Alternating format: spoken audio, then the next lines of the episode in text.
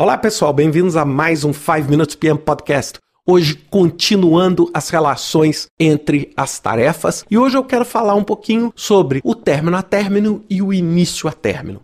Como eu falei na semana passada, sem dúvida nenhuma, as ligações fim a início são obviamente as mais populares. Em seguida, seguidas pela início a início. E o que é a término término? A término término é quando você decide com que o término de uma atividade só possa acontecer depois do término da predecessora.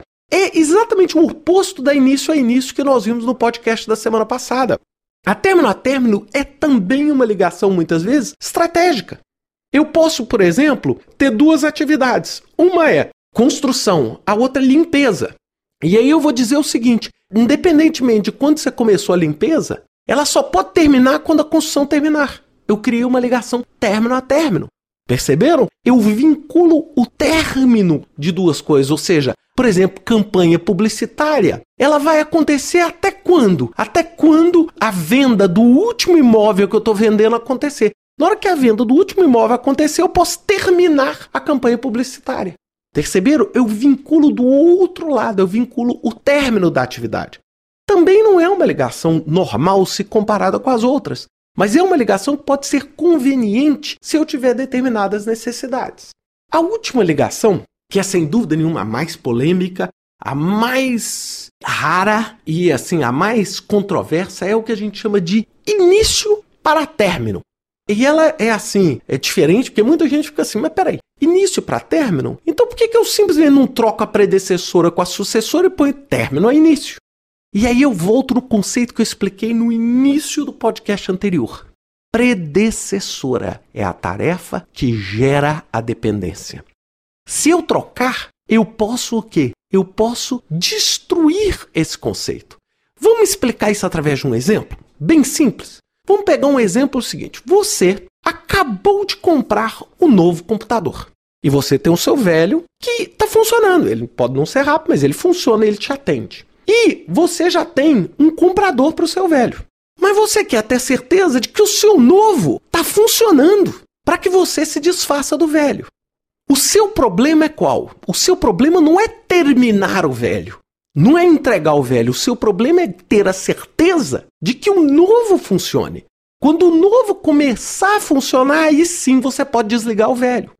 Toda vez que você estiver fazendo uma substituição, essa ligação pode ser conveniente. Agora, eu pessoalmente praticamente não uso. Eu estou aqui tentando me lembrar a vez que eu usei. Tirando para fins didáticos, eu não me lembro de ter usado essa ligação.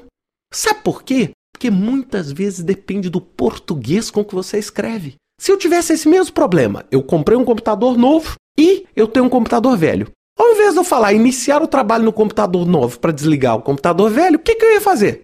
Eu ia escrever de uma outra forma. Eu ia falar assim: configurar o computador novo, testar o computador novo, computador novo pronto. Aí liberar o computador velho. Ao fazer essa formatação do texto, eu automaticamente transformei o quê?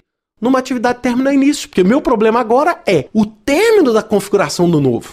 Por isso que essa atividade tem sido praticamente eh, ninguém usa. É, inclusive, eu sou fortemente a favor de tirar, remover essa atividade, esse tipo de ligação dos softwares. Por quê? Porque se a gente for repensar o português, a gente consegue evitar esse tipo de ligação.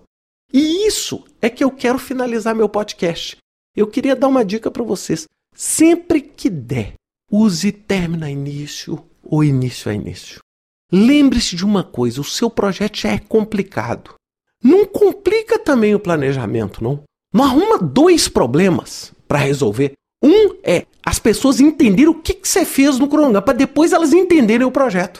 Simplifique. Sabe assim, quanto mais simples você conseguir colocar suas ideias, mais fácil vai ser das pessoas enxergarem o caminho crítico, mais fácil vai ser delas interpretarem as folgas, mais fácil vai ser delas tomarem as decisões corretas para elas poderem produzir o resultado do projeto. Então, é esse tipo de percepção que eu quero terminar o meu podcast, fazendo com que vocês entendam esses artifícios, para vocês saberem ler esses cronogramas. Mas, na hora que vocês estiverem praticando e usando, tente a todo momento simplificar o seu processo. Isso vai te ajudar enormemente, vai favorecer o sucesso do seu projeto. Um grande abraço para todos, até semana que vem com mais um 5 Minutes PM Podcast.